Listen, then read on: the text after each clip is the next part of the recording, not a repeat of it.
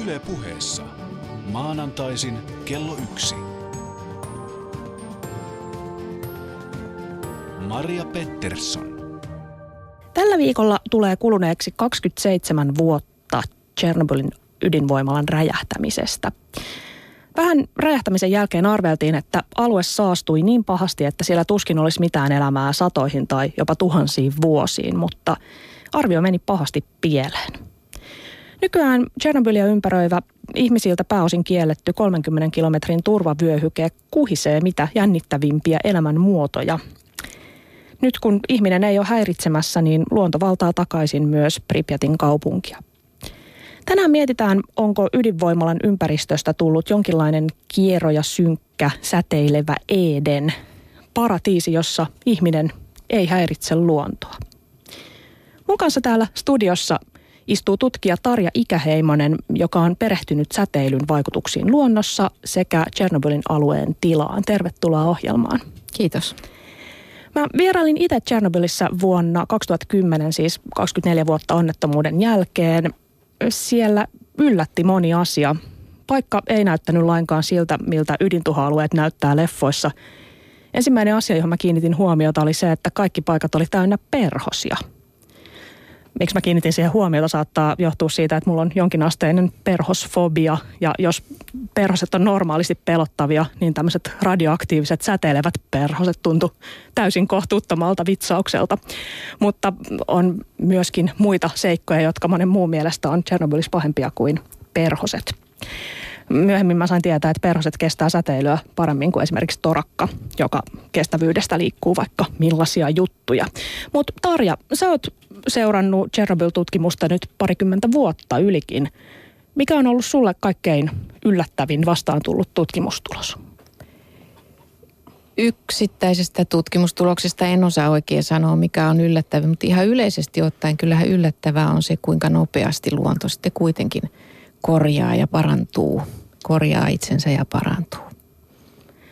Hyvät kuulijat, tänään puhutaan siis Tchernobylin luonnosta, mitä kasveille ja eläimille tapahtui heti räjähdyksen jälkeen ja miten tilanne on muuttunut näiden 27 vuoden aikana.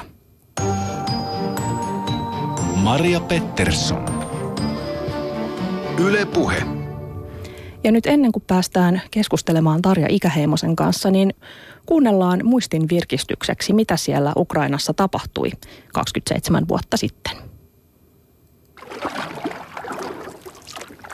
Neuvostoliiton yhdeksäs ydinvoimalakaupunki Atomgrad rakennettiin viehättävälle paikalle Pripyat-joen rantaan. Pripyat oli mallikansalaisten kaupunki, jonne muuttivat Neuvostoliiton hyväosaiset. Joen varrella oli viehättävä kahvila ja kaunis rantapulevardi. Talot olivat uusia, perheet saivat omat asunnot kommunien sijaan. Kaupungissa oli 25 kauppaa, saman verran kahviloita ja kaikissa oli myytävää. Vapaa-aikaa saattoi viettää kulttuuripalatsissa tai elokuvissa, urheiluhalleissa tai stadioneilla. Viikonlopuksi saattoi lähteä humputtelemaan Kiovaan tai jokiristeilylle kohti valko -Venäjää.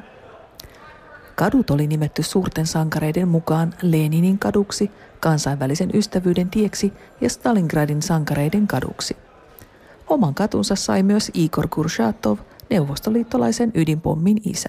Kouluihin haalittiin hyviä opettajia kaikkialta Ukrainasta. Sairaalassa oli moderneja laitteita ja lääkkeitä, joista muualla Neuvostoliitossa ei oltu kuultukaan. Lapsia varten rakennettiin leikkipaikkoja ja huvipuistoissa viihtyivät aikuisetkin. Erityisen ylpeitä oltiin siitä, että kaupunkiin oli istutettu 33 000 ruusupensasta. Pripyatiin tultiin paitsi töihin, myös tapaamaan muita Neuvostoliiton huippuaivoja ja rakastumaan. Kaupungin keski-ikä oli vain 27 vuotta. Vuonna 1986 kaupunki oli vasta 15-vuotias ja siellä asui noin 50 000 ihmistä, heistä 5 000 lapsia. Pripyat valmistautui vapunviettoon. Katujen ylle vedettiin banderolleja, koululuokat sovistettiin kukin ja julistein. Oli Chernobylin ydinvoimalan neljännen reaktorin määräaikaisuolon aika ja samalla oli päätetty tehdä koe. Henkilökunta valmistautui tutkimaan, pystyisikö varageneraattori sähkökatkon sattuessa tuottamaan sähköä jäähdytysjärjestelmälle niin kauan, että varajärjestelmät saadaan päälle. Tehtiin niin kuin ei koskaan pitäisi. Hätäjäähdytysjärjestelmä ja reaktorin pikasulkujärjestelmä kytkettiin pois päältä. Kahdeksasta jäähdytyspumpusta puolet suljettiin. Se oli liikaa. Jäähdytysneste virtasi liian hitaasti, kuumeni ja alkoi kiehua. Vaikka hälytysjärjestelmät olivat pois päältä, henkilökunta ymmärsi nopeasti, että koe oli mennyt hirvittävällä tavalla pieleen. Lämpötila nousi, metalliosat alkoivat pehmetä ja säätösauvat jäivät jumiin. Jäähdytysvesi höyrystyi, höyryräjähdys rikkoi jäähdytysputket ja sinkosi rakennuksen katon ilmaan. Pari sekuntia höyryräjähdyksen jälkeen tapahtui luultavasti osittainen hallitsematon ketjureaktio, siis pieni ydinräjähdys. Ydinreaktorin hidasteaine grafiitti syttyi palamaan. Sitten ydinvoimala räjähti. Hyvää iltaa. Sekä Suomessa että muissa Pohjoismaissa on havaittu radioaktiivisen säteilyn nousua. Säteilyn arvot ovat olleet jopa kuusinkertaiset normaaliin verrattuna. Toistaiseksi ei vielä tarkasti tiedetä, mistä säteily on peräisin. Ensimmäiset mittaukset tehtiin Kajaanissa eilisiltana. Rajavartiolaitoksen asema havaitsi epänormaalin korkeita säteilyarvoja ja sama havainto tehtiin Tampereella. Tiedot kulkivat Helsinkiin säteilyturvakeskukseen. Me saimme Maria Pettersson. Yle.fi kautta puhe. Siinä siis kuultiin myös hiukan arkistomateriaalia vuodelta 1986, eli ne, jotka tulivat kanavalle tässä vaiheessa ja kuulivat, kuinka Suomessa säteilytaso nousee, niin huoli pois. Se oli siis vuonna 1986. No mutta reaktori räjähti, osa radioaktiivisista hiukkasista kulkeutui tuulen mukana tuhansia kilometrejä esimerkiksi tänne Suomeen. Itävallassa ja Sveitsissä ja jopa Englannissa ja Kreikassa havaittiin radioaktiivisuuden kasvua. Valtaosa radioaktiivisista hiukkasista päätyi kuitenkin lähialueelle, Ukrainaan ja valko. Huhu kertoo, että Neuvostoliitto olisi suojannut Moskovaa lähestyvältä säteilypilveltä pudottamalla lentokoneesta siihen hopeajodidia, jolloin sade olisi pää, tai pudonnut jo valko mutta tämä on siis täysin vahvistamaton tieto. Mutta Tarja Ikäheimonen, mitkä oli olennaisimmat myrkyt, joita räjähdyksessä pääsi ilmaan? Sieltä pääsi ilmaan ihan ensivaiheessa tietysti semmoiset aineet, jotka höyrystyy helposti, eli jodi ja jodin kaikki isotoopit, telluuri. Kesium on myös semmoinen aine, joka höyrystyy melko helposti. Ja sitä mukaan, kun tämä tulipalo sitten sai vallan niin myös, ja lämpötila nousi, niin sieltä pääsi sitten ilmaan myös semmoisia aineita, jotka ei niin helposti höyrysty. Eli esimerkiksi strontium, strontiumin radioaktiivisia isotoppia ja myös näitä transuraaneja, eli uraania raskaampia aineita, niin kuin esimerkiksi plutoniumia, amerikkiumia. Mutta kyllä ne tärkeimmät tai vaikuttavimmat aineet, joita sieltä pääsi ilmaan, niin oli nämä jodin isotoopit ja sitten kesium, 137 ja 134. Mitkä on näiden tärkeimpien aineiden puoliintumisajat, eli kauanko menee ennen kuin puolet radioaktiivisen aineen atomiytimistä on hajonnut toisiksi atomiytimiksi?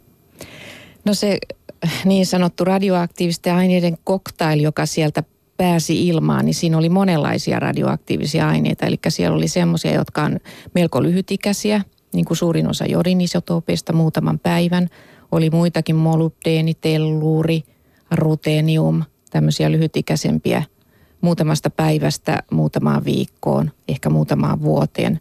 Ja sitten myös nämä strontium ja kesium, joiden puolintumisaika on noin 30 vuotta. Ja sitten nämä plutonium-isotoopit, joista suurin osa on niin useampia tuhansia vuosia sitten tämä puolintumisaika. Mutta sitten näiden tämmöisten... Äm, kaasumaisten ja kaasuuntuvien aineiden lisäksi sieltä lähti liikkeelle myös ihan semmoisia polttoainehiukkasia, jossa, jossa oli sitten monta eri ainetta yhdessä pienessä hiukkasessa. Ja mitä raskaampi, isompi hiukkanen, niin sitä lähemmäksi tätä reaktorialuetta ne laskeutui, mutta sitten pienempiä hiukkasiahan tuli ihan tänne meille Suomeenkin asti. Mutta nämä niin sanotut kuumat hiukkaset, niillä oli aika, aika, aika tota, suuri merkitys myös tässä lähialueen tuhossa. Kerro vielä, mitä tarkoittaa kuuma hiukkanen. Kuuma hiukkanen tarkoittaa sitä, että se on hiukkanen, jossa on hyvin paljon radioaktiivisuutta. useasti niin kuin eri, eri, erilaisia radioaktiivisuuksia. Siinä saattaa olla hyvin paljon esimerkiksi strontiumia ja, ja tota, sitten plutoniumia. Ja näistä kessiumista, jodista, strontiumista, strontiumista plutoniumista, mistä puhuttiin, niin niistä puhutaan, näihin palataan vielä myöhemmin, kun mietitään, että mitä ne aiheutti luonnossa. Mutta Tarja, mitä Chernobylin lähialueen luonnolle tapahtui heti räjähdyksen jälkeen? Jos tarkoitat heti räjähdyksen jälkeen niin kuin minkälaista? Joitakin, joitakin päiviä. Joitakin päiviä. Yleensä tämä, kun on tarkasteltu tätä luontoa ja tätä ympäristöä, niin on jaettu niin kuin tavallaan kolmeen semmoiseen tarkastelujaksoon. Eli ensimmäinen jakso on ne 20-30 ensimmäistä päivää, joka, joka oli se kaikista pahin jakso, jolloin oli hyvin paljon näitä lyhytikäisiä radioaktiivisia aineita, jotka aiheuttu paljon tuhoa siinä ihan lähialueella. Ja tuota, sitten seuraava jakso on oikeastaan siitä 86 keväästä sinne 86 syksyyn tai, tai jopa niin kuin vuoden verran, joka on niin kuin tavallaan seuraava vaihe, jolloin iso osa näistä lyhytikäisimmistä oli, oli tavallaan niin kuin kuollut jo pois, mutta siellä tapahtui vielä tämmöistä fysikaalista, kemiallista siirtymistä näiden eri aineiden kanssa. Ja sitten viimeisin on sitten siitä eteenpäin tämmöinen niin sanottu krooninen ajanjakso, jolloin tavallaan tämä radioaktiivisuus pysyy melko stabiilina, paitsi tämä fysikaalinen puoliintumisaika sitten vaikuttaa. Ja nyt edelleen siellä on menossa tämä niin sanottu krooninen altistusvaihe. Kauan se tulee kestämään? Jos ajatellaan kessiumia, joka on siellä nyt tällä hetkellä se suurin vaikuttava radioaktiivinen aine, jonka puoliintumisaika on se noin 30 vuotta, niin yleensä on semmoinen nyrkkisääntö, että kymmenen kertaa puoliintumisaika, niin on aika pienien osaan jo hävinnyt tämä aktiivisuus, eli satoja vuosia. No palataan vielä niihin aikoihin hyvin lähellä räjähdystä. Ainakin silloin syntyi niin sanottu punainen metsä. Kyllä. joka tarkoittaa tämmöistä metsäaluetta siinä lähellä räjähtänyttä reaktoria, jossa männyt kuoli pystyyn ja muuttui semmoisiksi ruskeiksi, ruskean punaisiksi. Koivu ja leppä selvisi muuten paljon paremmin. Mutta tämä metsä hakattiin ja haudattiin maahan yhdessä saastuneen pintamaan kanssa. Eli pintamaa otettiin irti ja haudattiin syvemmälle. Ja se aiheutti sen, että, tai sai aikaan sen, että maaperän säteily kyllä väheni. Mutta sitten tuli taas ongelmia pohjaveden kanssa, koska äh, kun sa- laitetaan tosi paljon radioaktiivista kamaa lähelle pohjavettä, niin, niin silloin pohjavesi nappaa siitä sen saasteen. Ja nyt puiden juuret imee säteilyä maan pintaan. Uh, ei toki enää niin paljon kuin silloin aikanaan, mutta se oli, se oli kiinnostavaa. Me ajettiin nimittäin tämän punaisen metsän ohi, joka nykyään tietenkään ei ole enää punainen, vaan, vaan vihreä niin kuin, niin kuin metsät nyt ylipäätään, mutta, mutta tota, laitettiin dosimetri päälle siinä punaisen metsän vieressä ja se meni aivan hulluksi, veti tappiin ja ja tota, ylikin ja kuski painaa kaasua täysiä, että tässä ei kauhean pitkään vietetä. No mutta tota, ää, mitä muuta? Mitä muuta tapahtui siinä lähellä räjähdystä luonnossa? Tämä punainen metsä oli sitten, ihmisethän evakuoitiin sieltä, eli sinä jäi vaan sitten, sitten tota itse luontopaikalle ja jonkun verran kylläkin kotieläimiä jäi myös sinne alueelle. Ja siinä tietysti tässä on tämä jää, tämmöinen jäätysvesi allas siinä sen ihan voimalaitoksen vieressä, joka, joka on niin kuin suljettu allas, että siitä ei ole, ole virtausta sinne Pripyat-jokeen. Eli tämä, tämä vesivarastohan sääst, saastui hyvin pahoin ja, ja tota, myöskin tätä laskeumaa tuli tähän lähialueelle hyvin epätasaisesti, ei millään lailla tasaisesti. Siellä on hyvin tämmöisiä saastuneita paikkoja muutakin kuin tämä punainen metsä, mutta ei ihan niin pahoja. Ja tuota, sitten esimerkiksi tämä Pripyatin kaupunki, joka, johon on vain muutama kilometri matkaa, niin siellä niin kuin suunnilleen kertoimella sata oli vähemmän tämä ulkoinen säteily kuin siinä tietyillä paikoilla vähän kauempanakin. Etkä hyvin epätasaisesti levisi tämä radioaktiivisuus sinne ympäristöön. Ja alkuvaiheissa kasvillisuus, kun siellä oli just kasvuvaihe alkanut kevättä, eli kasvit oli hyvin vilkkaassa kasvuvaiheessa, vaurioitu hyvin pahasti, koska nämä radioaktiiviset aineet putos niiden kasvien näille lehdi, lehdille ja, ja tota, teki ihan, tappo niitä lehtiä ja kuumat hiukkaset teki reikiä niihin lehtiä. Tämä kasvu, kasvu niin kuin tyrehtyi ja häiriintyi. Eläimet ei niinkään pahasti tässä alkuvaiheessa, koska ne pääsi liikkumaan. Kasvit oli paikoilla ja kasvit sai kaikista suurimmat annokset mun käsitykseni mukaan. Joo, ja siellä juurikin ne, jotka, ne eläimet, jotka ei päässyt liikkumaan, niin Eli. niille tuli tuhoa. Esimerkiksi semmoisen kuutisen kilometriä ydinvoimalasta sijaitsevalle saarelle jätetyt hevoset kuoli, koska niiden kilpirauhaset vaan hajos. Samalla saarella ollut karja jouduttiin lopettamaan samasta kilpirauhaseen liittyvästä syystä ja sotilaathan siellä sitten pelastustoimissa ja sammutustoimissa olleet sotilaat niin metsästi koiria ja kissoja, koska ei haluttu, että ne lähtee sieltä kaupungista etsimään isäntiään turkit täynnä radioaktiivista pölyä.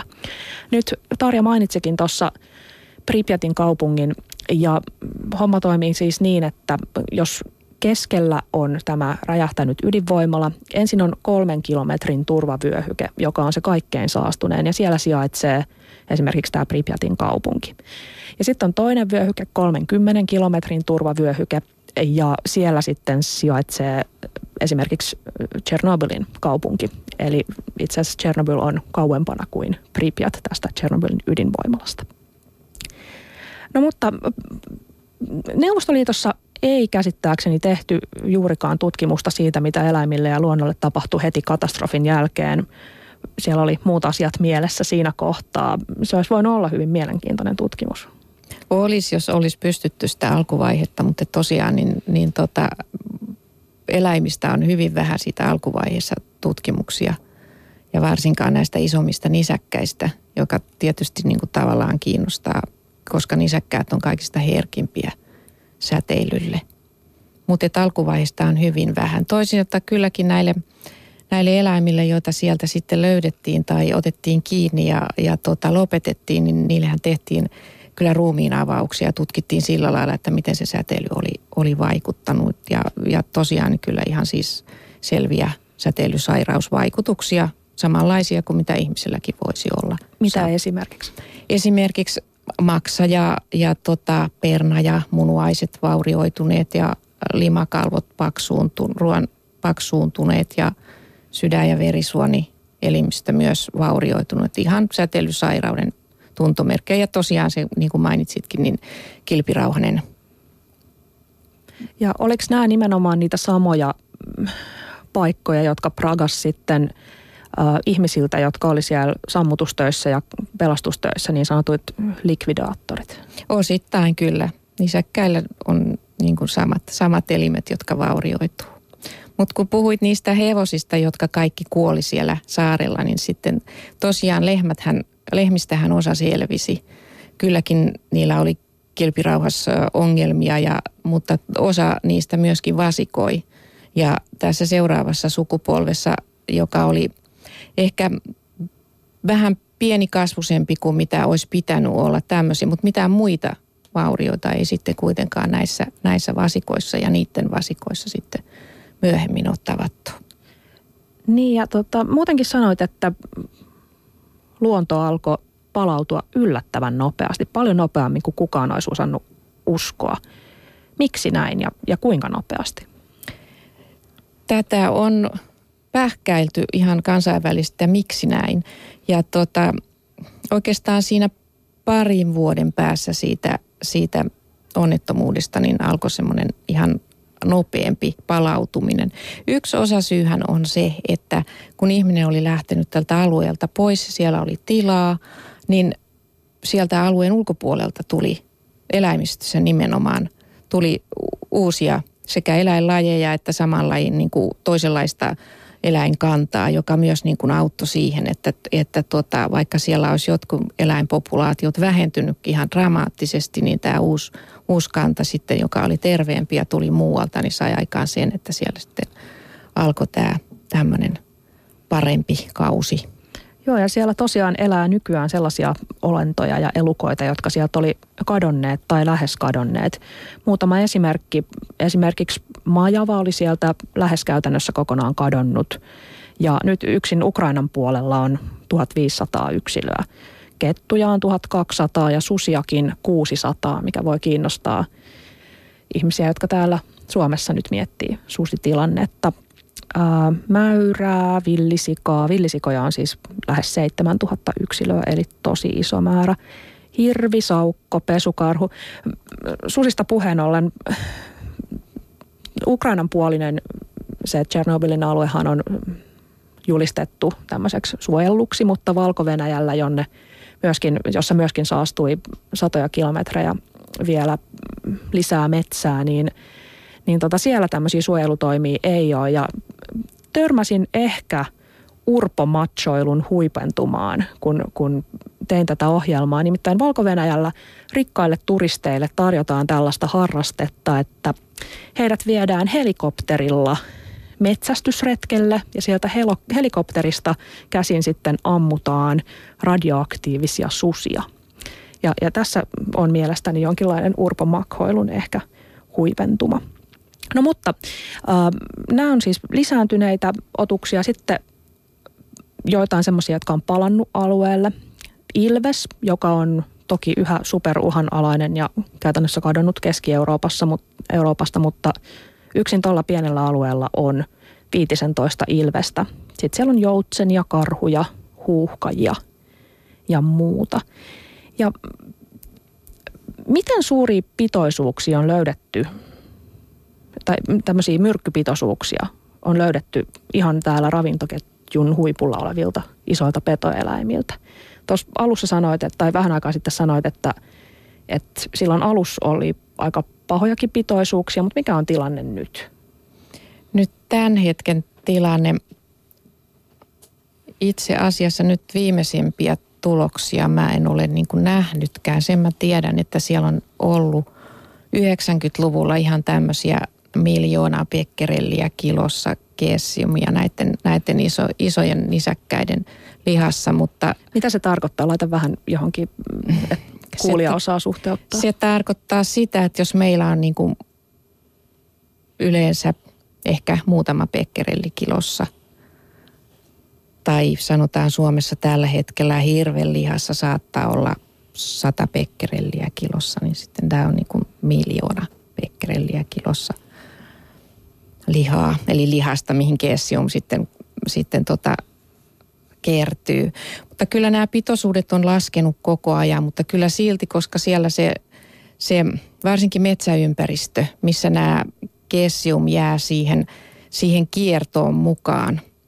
Eli se aina, aina kun se on maaperäistä kasvit ottaa ja sitten nämä, nämä eläimet syö näitä kasveja, niin sitten, sitten tämä lihanpitoisuus ja eläimen muukin pitoisuus niin kasvaa kyllä tai pysyy niin kuin koko ajan jollakin tasolla. Mutta vähentynyt on, mutta kyllä siellä vielä on hyvin niin kuin korkeita pitoisuuksia sillä ihan lähialueella. Ja tämä on hiukan suojannut esimerkiksi hirviä salametsästykseltä, koska siellä on kyllä salametsästäjiä, jotka käy kaatamassa esimerkiksi hirviä ja villisikoja, mutta tota, ei kyllä omaan käyttöön vaan ne myydään sitten pimeästi jonain ihan muualta tulleena kuin, kuin Chernobylin alueelta. No niin, no, sen mu- takia meillä on nämä tullikontrollit, että me nähdään sitten. Tota, äh, palaajien ja lisääntyneiden elukoiden ohella, niin siellä on myös aivan uusia tulokkaita, kuten biisoni. Ja Euroopan biisoneitahan on aivan kourallinen jäljellä ja ne on pääasiassa siellä – valko ja Puolan välisellä äh, suojelualueella, mutta nykyään siis myös Tchernobylissa. Ja, ja sitten on kuuluisa Tsevalskin hevonen, joka onkin aika kiinnostava elukka. Kuunnellaan aiheesta pieni tarina. Yksi Tchernobylin alueen kuuluisimmista asukkaista on Tsevalskin hevonen, maailman ainoa jäljellä oleva villihevosrotu. Suurin osa maailman noin 1500 jäljellä olevasta hevosesta elää vankeudessa, mutta Tchernobylin alueella laji menestyy myös villinä. Vuonna 1998 ukrainalaisesta Askania Novan eläinpuistosta vapautettiin 28 yksilöä Tchernobylin alueelle. Virallinen syy oli alueen luonnon monimuotoisuuden lisääminen, joidenkin mukaan kyse oli säästötoimenpiteestä. Hevoset selvisivät ja lisääntyivät, ja vuoteen 2004 mennessä populaatio oli kasvanut 65 yksilöön. Tutkijat eivät löytäneet hevosista merkkejä säteilyn aiheuttamista sairauksista. Yhdeksi syyksi arvellaan, että hevoset liikkuvat melko laajalla alueella. Pitkiä matkoja vaeltavat eläimet kärsivät säteilystä vähemmän kuin saastuneissa paikoissa paikallaan pysyvät eläimet. Jotkut tutkijat ovat sitä mieltä, että säteilevällä alueella asuminen saattaa jopa hyödyttää Psevalskin hevosia – Tchernobylin alueella syntyneet varsat ovat peräisin vain kahdesta isästä, mikä on riskialtista lajin selviämisen kannalta. Säteily saattaa kuitenkin aiheuttaa mutaatioita, joiden ansiosta eläinten DNA muuttuu ja erilaistuu nopeammin kuin yleensä. Todisteita tästä ei kuitenkaan vielä ole. Vuonna 2005 hevosten määrä alkoi vähentyä ja vuonna 2007 jäljellä oli enää noin 35 yksilöä. Selitystä etsittiin taudeista sekä alueen suuresta susimäärästä, mutta tutkimuksissa kävi ilmi, että suurin osa hevosista oli kuollut salametsästäjien luoteihin. Yle Puhe. Siinä siis ötökän tai eläimen pahin vihollinen ei suinkaan ole toinen eläin tai edes hirvittävä ydinsäteily, vaan ihminen. Täällä Yle puheella me keskustellaan Tchernobylin luonnosta, mitä sille on tapahtunut ydinreaktorin räjähdyksen jälkeen. Perjantaina räjähdyksestä tulee kuluneeksi 27 vuotta. Studiossa mun kanssa on tutkija Tarja Ikäheimonen. Siitä, mitä säteily aiheuttaa luonnolle ja eläimille, tuntuu olevan kovin ristiriitaiset näkemykset. Puhutaan siitä ja kuunnellaan ensin, mitä hiiritutkija on löytänyt.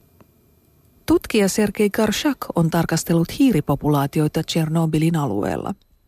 Hän on tullut siihen tulokseen, että hiiret sopeutuvat radioaktiivisuuteen odotettua paremmin. Tutkimusryhmä pyydysti hiiriä punaisesta metsästä ja merkitsi ne. Kun hiiriä tutkittiin uudelleen, kävi ilmi, että ne olivat yhtä pitkäikäisiä kuin hiiret alueilla, joissa radioaktiivisuuden taso on normaali. Hiiristä löytyi DNA-tasolla tapahtuneita mutaatioita, mutta ei mitään, mikä olisi vaikuttanut eläinten ulkonäköön tai lisääntymiskykyyn. Koko tutkimuksen aikana löydettiin vain yksi hiiri, jolla oli syövän kaltaisia oireita. Toisessa kokeessa tutkimusryhmä vei punaiseen metsään muualla kasvaneita hiiriä. Ne sairastuivat ja kuolivat nopeasti. Punaisen metsän oma hiiripopulaatio oli siis jotenkin sopeutunut radioaktiivisuuteen. Yle Puhe. Ja ihan aluksihan hiirillä todettiin tosi vaikeita ongelmia. Esimerkiksi niiden sikiöt oli siis täysin liuenneet pois. Mutta nyt näyttää siltä, että 27 vuotta tai 20 vuotta myöhemmin, kun nämä tutkimukset on tehty, niin, niin hiiriä ei paljon säteily nappaa. Aistiiko mikään eläin säteilyä, Tarja Ikäheimonen? Ei aisti. Säteily ei voi, ei voi aistia. Ainoa on tietysti, jos on nämä kuumat hiukkaset, jotka oikeasti on kuumia, eli polttaa. Eli silloin, kun jos pinnalle, iholle tulee erittäin paljon tämmöistä peettasäteilyä, niin se, se tekee tämmöisen palovamman tyyppisen vamman. Ja tämä, että sitä ei voi aistia millään tavalla, ei eläin eikä ihminen, niin saattaa tietysti vaikuttaa siihen, minkä takia monet ihmiset oli hyvin haluttomia jättämään kotejaan. Erityisesti siellä oli paljon vanhuksia, jotka oli siis kärsineet useamman sodan ja useamman valloittajan ajan. Ja sitten kun heidät käsketään lähtemään kodeistaan, ei minkään sotatilan takia, vaan sen takia, että täällä nyt on jotain tämmöistä mystistä säteilyä, joka saattaa tappaa, niin he ei olleet kauhean innoissaan. Ja osahan heistä sitten palasi laittomasti tänne 30 kilometrin vyöhykkeellä. Kyllä, osa, osa asuu siellä edelleen. Tiedätkö heidän terveystilanteestaan? En tiedä heidän terveystilanteestaan, mutta toisaalta kun he on yleensä iäkkäämpiä ihmisiä, niin tavallaan tämä, mikä on kaikista todennäköisin tämän säteilyn aiheuttava haitta, niin olisi tämä syöpäriskin kasvaminen ja on nyt niin iäkkäitä ja syövän syntyminen kestää useita vuosia, niin tätä ei, ei pystytä niin kuin millään lailla varmaan niin kuin seuraamaan tai katsomaankaan. No onko tämmöisestä hiiritutkimuksesta, mistä me kuultiin, niin onko siitä mitään iloa ihmistutkimukselle? Opitaanko me sen avulla ymmärtämään radioaktiivisuuden vaikutusta ihmisten terveyteen? Mä olisin aika varovainen niin kuin vetämään tämmöisiä johtopäätöksiä suoraan hiiritutkimuksessa. Totta kai niillä saadaan selville säteilymekanismeja solutasolla ja, ja tällä lailla, mutta sitten tämmöisestä ihan erityyppisestä populaatiosta ei voida vetää johtopäätöksiä ihmisiä. Ja myöskin tämä hiirellä on aika paljon yksinkertaisempi tämä koko tämä metapolia ja hyvin lyhyt ikäinen ihmiseen verrattuna, että ei näitä, ei tämmöisiä johtopäätöksiä voi suoraan vetää. Sitten täytyy muistaa, että tässäkin, kun mä kuuntelin tätä koetta, miten se on tehty, että tavallaan, että mikä on niin kuin esimerkiksi täältä muualta tuodulla hiirille se stressivaikutus siitä, kun heillä on vaihdettu tätä asuinpaikkaa, että sehän voi olla jo yksi syy, että ne ei menesty siellä. Kyllä, no jotkut tai osa tutkijoista on jopa sitä mieltä, että säteily voi itse asiassa olla luonnossa hyväksikin. Kuunnellaan. Suomen Kuvalehdessä kerrottiin tutkijoista, jotka kyseenalaistavat pienten säteilyannosten vaarallisuuden. Tutkijat arvioivat, että joissakin tapauksissa säteilyaltistus voi olla jopa hyödyksi terveydelle, kun kyse on suhteellisen pienistä annoksista, jotka vaikuttavat pitkään – siis juuri sellaisista kuin Tchernobylin laskeuma-alueella. Kukaan ei voi kieltää sitä, että säteilyaltistus aiheuttaa elävissä soluissa muutoksia, mutta noiden muutosten terveysvaikutuksista ollaan eri mieltä, erityisesti kun annokset ovat pieniä. Viime vuosina on esitetty, että pieninä annoksina säteily aktivoisi DNAn omaa puolustusjärjestelmää, joka pyrkii estämään niin säteilyn kuin kemikaalienkin aiheuttamia mutaatioita. Säteily suojaisi siten myös kemikaalien vaikutuksilta. Pitkäaikaisessa säteilyssä solut ehtivät korjautua ja osa niistä jopa saattaa sopeutua säteilyyn lisäämällä korjausentsyymien tuotantoa. Tämän suuntaisista tuloksista kerrottiin muun muassa New Scientist-lehdessä toukokuussa 2009. Siinä kerrottiin slovakialaisesta tutkimuksesta, jossa havaittiin Tchernobylin saastuneella alueella kasvatetun soijan kehittäneen proteiineja, jotka suojaavat sekä säteilyn että raskasmetallien vaikutuksilta. Tuloksia ei voi kuitenkaan yleistää ihmisiin. Yle Puhe. Näin siis Suomen Kuvalehdessä. Pieni säteilyttäminen saattaakin siis olla hyväksi. Onko näin Tarja? Tässäkin mä olisin erittäin varovainen ja nimenomaan se, että jos tämän tyyppisiä, mä tiedän, että tämän tyyppisiä tuloksia on saatu monissakin tutkimuksissa ja, ja tuota, tietyillä äm, esimerkiksi kasveilla ja myöskin joillain eläimillä, mutta, mutta se siitä niin kuin johtopäätösten vetäminen ihmisiin, niin kuten äsken tässä hiirikokeissakin sanoin, niin ei ole niin yksinkertaista. Toisaalta nythän siis mutaatioitahan tapahtuu koko ajan, ihan, ihan siis todella huomattavia määriä tapahtuu mutaatiota meissäkin, meidänkin niin kuin soluissa koko ajan. Niin tavallaan, ja mutaatioiden kauttahan tämä evoluutio on kehittynyt tähän, missä me nyt ollaan. Et niissä voi olla myös tämmöisiä hyviä mutaatioita, mutta ei se tarkoita sit sitä, että välttämättä niin kuin säteily, säteilyn aiheuttavat mutaatiot olisi sitten semmoisia. Tämä on vähän, tämä on semmoinen ala varmaan, mistä niin kuin vielä hyvin paljon – tutkimustietoa kaivataan, jos, jos sitä niin kuin eteenpäin viedään.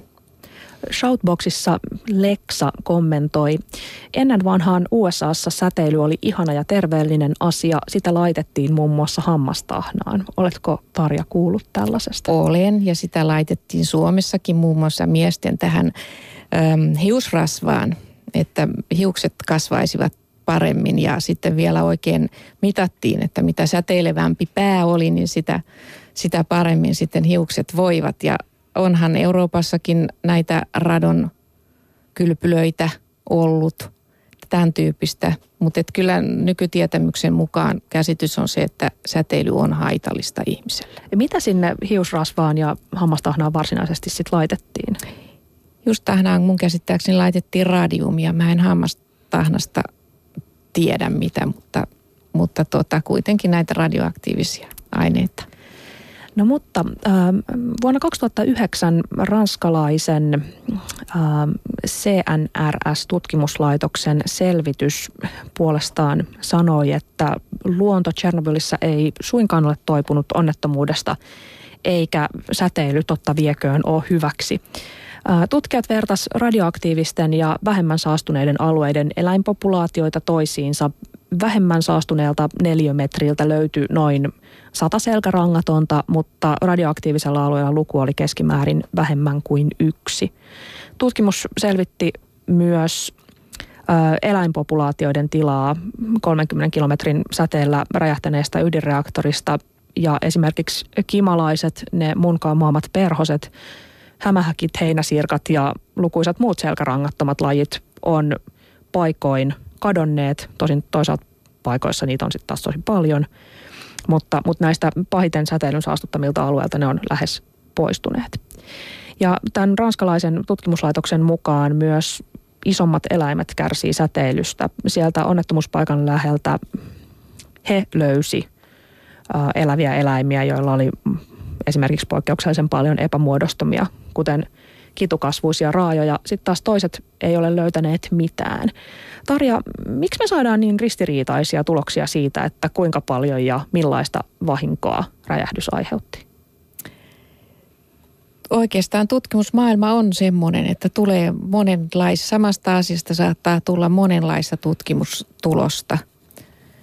Ja tuota, tavallaan sen takia on semmoinen mä katsoisin tätä Tsernobyl-aluetta niin, että mä luottaisin semmoisiin tutkimustuloksiin, mitä on kerätty, kerätty niin kuin useammasta paikasta yhteen ja missä sitten useammassa tutkimuksessa todetaan sama asia, niin sitä, sitä todennäköisemmin se tulos on sitten oikeanlainen. Et sen takiahan tämä kansainvälinen atomienergiajärjestö teki tämän niin sanotun Tsernobyl-foorumin kokosi, jossa on niin kuin seitsemän YK-alasta järjestöä ja hyvin monesta maasta osallistujia, jotka kävi läpi kaiken tutkimusaineiston, mitä täältä Tsernobyl-alueelta on tehty ja, ja nämä tutkimustulokset ja vertaili niitä keskenään ja veti siitä sitten johtopäätökset, että mikä olisi niin kuin oikeanlainen. Mutta tutkimusmaailmassa useasti käy niin, että – tutkimustulos voi olla ihan oikea, mutta sieltä vedetyt johtopäätökset voi olla sitten ihan väärät tai päinvastoin. No voiko siinä olla jonkinlainen ideologia kyseessä? Siis kun jäljitetään sitä, että kuinka moni ihminen kuoli räjähdyksen räjähdykseen tai suoraan siitä, siihen liittyviin asioihin, vaikka radioaktiivisuuteen tai syöpään, niin arviot vaihtelee 31 500 000 riippuen siitä, että kuka tämän tutkimuksen on tehnyt ja kuka siitä kertoo. Onko luontotutkimuksen kanssa sama? Ehkä osittain on. Vähän riippuen niin kuin tästä katsontakannasta, laskutavasta, kaikkien tämmöisten taustatekijöiden huomioimisesta – ylipäätänsä aika vaikeaa loppujen lopuksi on sanoa luonnossa, että mikä asia siellä johtuu sitten säteilyn vaikutus, mikä on sitten muun ympäristön vaikutus, mikä on sen vaikutus, että koko esimerkiksi täällä Tsernobylissä koko tämä havumetsä kuoli ja siitä tuli, tilalle tuli sitten ihan toisenlainen tämmöinen biotyyppi, missä eläimet elää. Mikä vaikuttaa mihinkäkin, niin se ei ole kauhean yksinkertaista. Nyt Shoutboxissa nimimerkki Irkku sanoo, kaikki me sopeudumme myrkkyihin, evoluutio on olosuhteisiin sopeutumista. Rotat ovat siitä mainio esimerkki. Ja torakat. Ja torakat. No Tchernobylissähän onkin tutkittu lähinnä tämmöisiä pieniä eläimiä, rottaa ja torakkaa, hyönteisiä, hiiriä, lintuja. Se on ymmärrettävästi aika paljon helpompaa kuin isojen eläinten tutkiminen. Yksi mun luosikkitutkimuksista kertoo talitiaisten munista, jotka on todella hurjia. Kuunnellaan. Punaisessa metsässä asuvat talitiaiset munivat ydinjätettä. Vuonna 2003 tehdyssä tutkimuksessa tarkasteltiin talitiaisten munia ja pesiä Tchernobylin alueella. Heti huomattiin, että monissa pesissä munat olivat kummallisen muotoisia ja keskenään hyvin erinäköisiä ja kokoisia. Suuri osa munista oli tyhjiä tai sikiöt olivat kuolleita. Strontium muistuttaa rakenteeltaan kalsiumia – Niinpä linnun elimistö luulee radioaktiivista ainetta kalsiumiksi ja alkaa käyttää sitä samaan tapaan, luiden rakentamiseen ja munankuoriin. Suuri osa talitiaisten munien kuorista ei siis ollutkaan muodostunut kalsiumista, vaan radioaktiivisesta myrkystä. Laboratoriossa kuorista mitattiin jopa käsittämättömät 40 000 becquerelin lukemat, saman verran kuin ydinjäte. Yle Puhe. Ja 40 000 becquerelia siis grammassa. Tota, kuulemma vähän samalla tavalla on käynyt myös nisäkkäille. Meille sanottiin, kun me käytiin siellä alueella, että mikäli näette hirven sarvet jossain maassa tai luunpalasia, niin niihin ei saa missään tapauksessa kajota, koska ne säteilee tosi paljon. Ja sitten mä mietin, että siellä niitä juoksentelee metsissä hirviä, joiden sarvet on strontiumia. Se on siis aine, joka kasaantuu elimistöön, eli, mutta hirvet pääsee siitä edes jollain tavalla eroon. Nehän pudottaa sarvensa. Siis, siis strontiumhirvi, onko mitään pähempää elukkaa? No okei, mä ajattelin, että mä oon ehkä lukenut liikaa supersankarisarjakuvia, mutta sitten tutkimus vahvisti, että siellä todellakin juoksee strontiumhirviä. Tarja, mitä se tekee sille hirvelle, että se käyskentelee siellä strontiumsarvet päässään? No ensinnäkin, jos sitä strontiumia on sarvissa, niin kyllä sitä on myös siinä koko hirven luustossa. Eli tosiaan strontium on tämmöinen kalsiumin kaltainen aine, joka kerääntyy sitten luustoon ja tämmöisillä, jotka kasvattaa sarvet, niin sarviin ja hampaisiin. Mutta tosiaan eihän ne sarvet siitä strontiumista ole muodostuneet, vaan sitä on siinä sarviaineksen seassa. Ja riippuu ihan siitä pitoisuusmäärästä. Mä yritin vähän etsiä tietoa tästä luustoon, mitä, mitkä on ne suurimmat pitoisuudet, mitä luustosta on löydetty sitten strontiumia siellä, niin ne on, on myös semmoista luokkaa megapekkerelliä kilossa – joka sitten tavallaan, jos ajattelet, että se on siellä, siinä sarvissa on sen verran siellä maastossa sitä strontiumia, niin ei, ei se nyt ihan semmoinen ole, että ei siihen voi koskea eikä sitä voi käteen ottaa. Että on vähän lioteltua, lioteltua asiaa. Eli olisi pitänyt tuoda tuliaisena sieltä. No ehkä ei kuitenkaan, eikä parempi ole kuitenkin jättää sinne alueelle ne, mitä siellä on. No mutta mennään vielä lintuihin. Mua vähän hirvitti, kun mä näin, siis lintujen lentävän läpi siitä räjähtäneen reaktorin päälle rakennetusta suojakuoresta. Siis äh, jotenkin kun mä menin sinne, mä kuvittelin, että siellä olisi jossain tämmöinen räjähtänyt ydinvoimala ja siihen on tyyliin valettu päälle niin kuin miljoona kiloa betonia ja sitten se näyttää semmoiselta joltain möykyltä, mutta totuus oli aivan toinen. Tämä nelosreaktori, joka räjähti, oli siis yhdessä ja samassa pitkässä rakennuksessa reaktorien 1, 2 ja 3 kanssa. Ja se oli siellä se laitimmainen reuna, mutta siis täysin sama rakennus. Eli siinä tismalleen seinän takana oli toinen reaktori. Ja tota, näissä muissa kolmessa reaktorissa, siis kirjaimellisesti seinän takana, niin tehtiin vielä töitä tosi pitkään, tai itse asiassa tehdään edelleen. Kolmas reaktori suljettiin vuonna 2000 ja sen alasajo kestää niin pitkään, että siellä edelleenkin työskentelee siis ihmisiä joka päivä seinän takana tästä räjähtäneestä reaktorista. No mutta suojakuori oli tämmöinen raudasta tai metallista ja, ja rakennusteelineistä koottu semmoinen häkkyrä, jossa tosiaan siis linnut lenteli läpi ja viimeksi helmikuussa siis osa siitä sortui lumen alla uuden suojakuoren rakentamista se on käynnistetty, mutta, mutta vielä sitä ei siellä ole. Mutta siis sinne sataa sisään, linnut lentelee läpi. Tarja, mitä ihmepeleilyä tällainen reikäinen suojakuori oikein on? Eikö me saada Ukrainaa kuriin vai niin kuin, miten tämä on mahdollista? Tässähän on suunnitellut tätä uutta suojakuorta.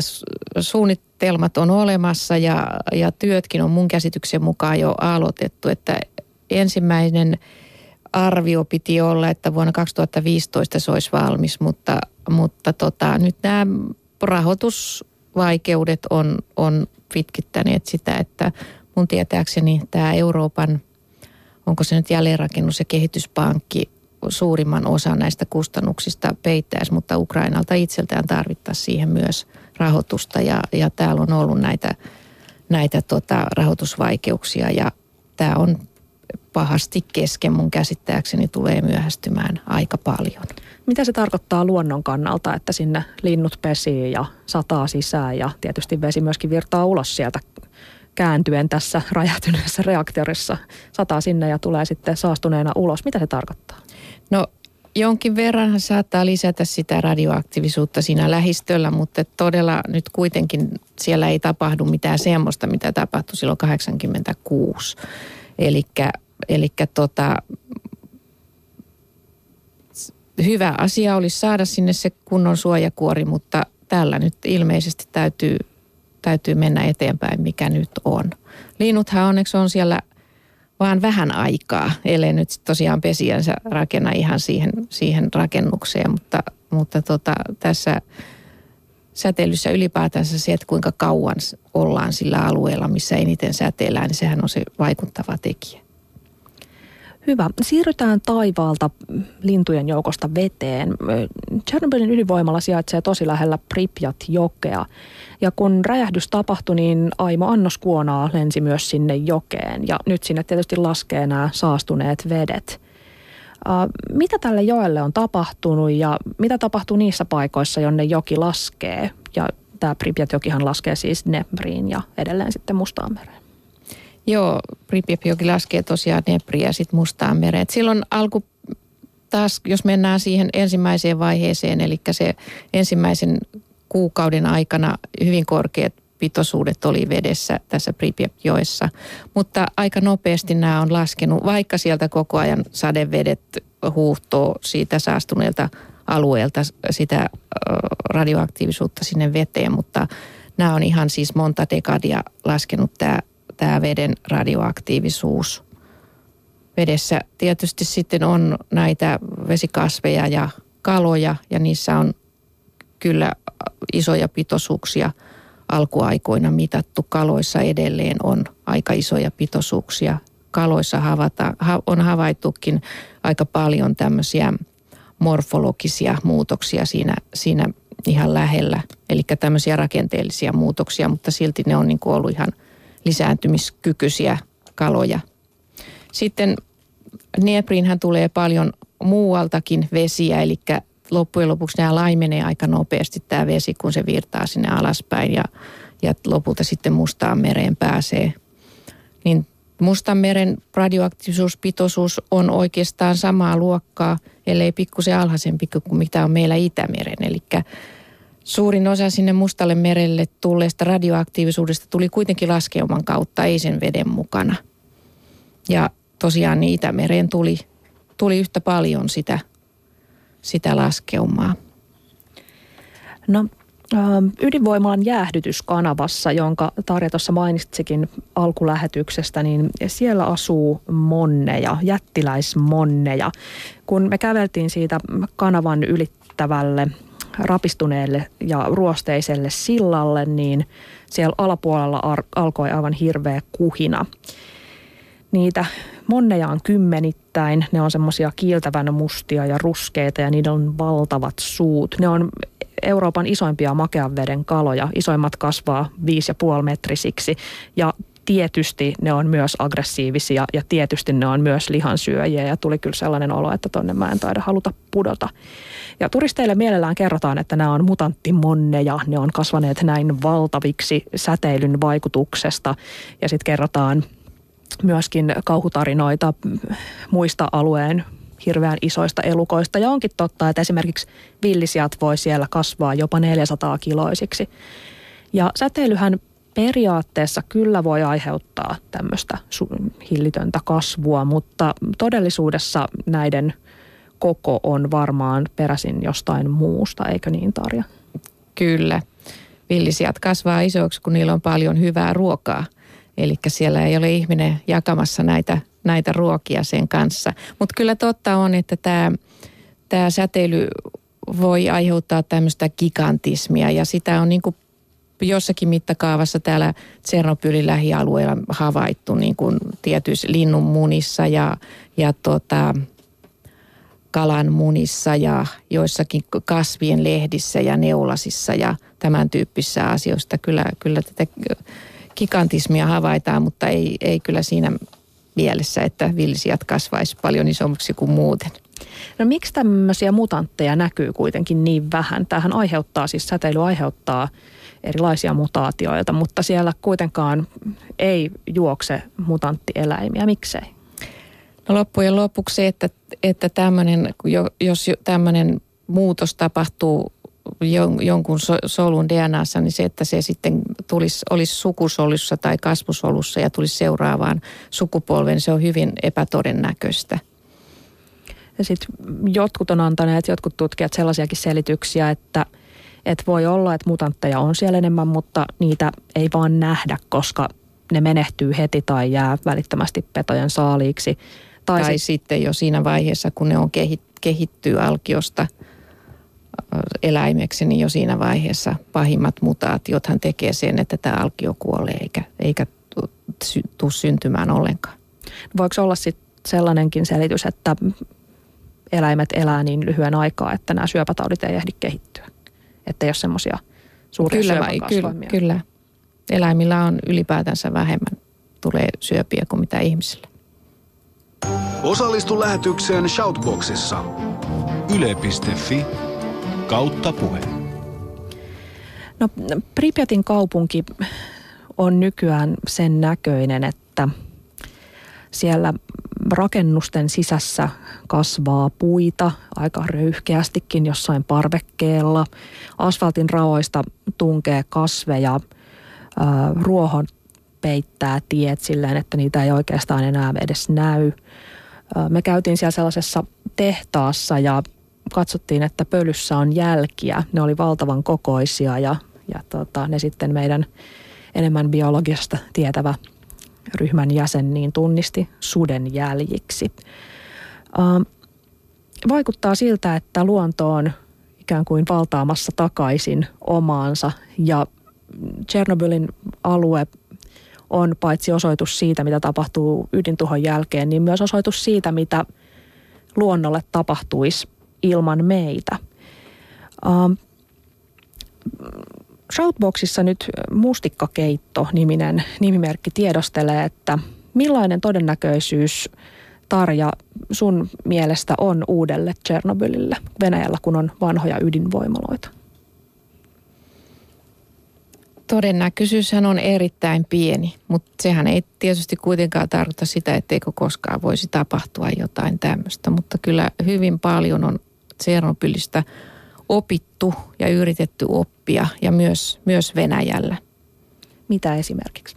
Nimenomaan tässä ydinturvallisuudessa ja näiden turvallisuusjärjestelyjen, turvallisuuden järjestämisessä ja näissä moninkertaisissa turvallisuusasioissa, että jos yksi kohta niin pettää, niin sitten on olemassa toinen kohta, joka korvaisi sen ja näin, näin päin pois. Turvallisuudesta puheen ollen Tchernobylin alueelle on pakattu asukaslukuun nähden ihan hurjan iso määrä palomiehiä. Siis siellähän Tchernobylin kaupungissa ei kauheasti enää asu ihmisiä, mutta, mutta lähialueen palokunnat ja siellä sijaitseva palokunta on ylimiehitetty. Joka kesä suomalaiset on huolissaan Venäjä ja Itä-Euroopan metsäpaloista, mutta Ukrainassa ja Valko-Venäjällä ollaan sydän syrjällään joidenkin mukaan turhaan ja joidenkin mukaan aivan erittäin hyvästä syystä, koska jos nämä radioaktiivisuutta imeneet metsät palais, niin ilmaan vapautuisi myrkkyä ja tuuli kuljettaisi tuhkan oikeastaan mihin tahansa Euroopassa. Ja niitä metsiä on paljon, koska valko on saastuneita metsävyöhykkeitä jopa sadan kilometrin päässä ydinvoimalasta. Mutta arviot siitä, mitä metsien palamisessa tapahtuisi, niin, niin vaihtelee ei mistään toiseen Tchernobyliin. Euroopassa me nyt vaan sitten suljetaan silmät ja toivotaan kauheasti, että tiukan paikan tullen nämä valkovenäläiset palomiehet on yhtä valmiit uhraamaan itsensä mahdollisesti kuin, kuin nämä kollegansa 27 vuotta sitten. Tarja, mihin sä tutkijana asetut tässä, jos metsät palaa, niin mitä tapahtuu ajatuksessa? Onko se akseli niin kuin, että jos akseli on, että ei mitään, ja että, että tapahtuu hirveitä, niin mitä sä arvelet, että jos siellä tulee metsäpalo, niin tapahtuisi?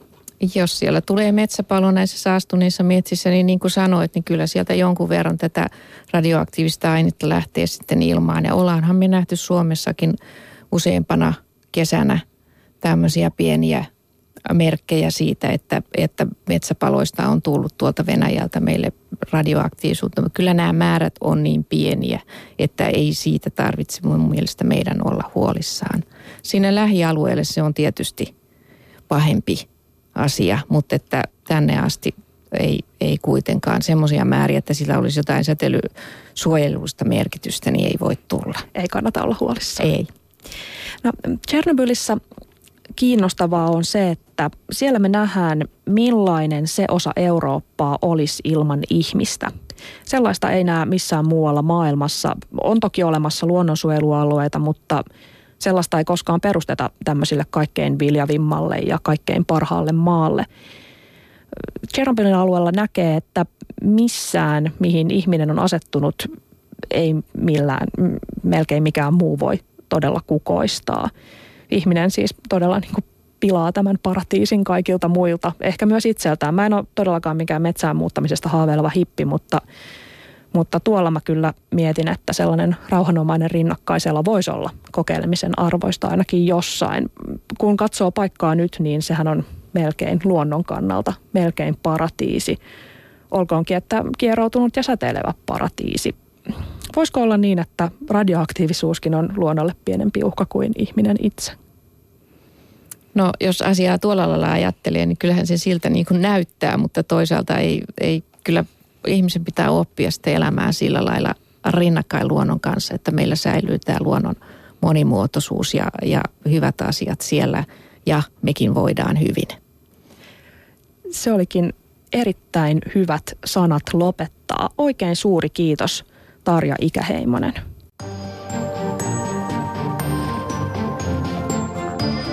Yle puheessa. Maanantaisin kello yksi. Kahden uutiset Yle. Maria Pettersson.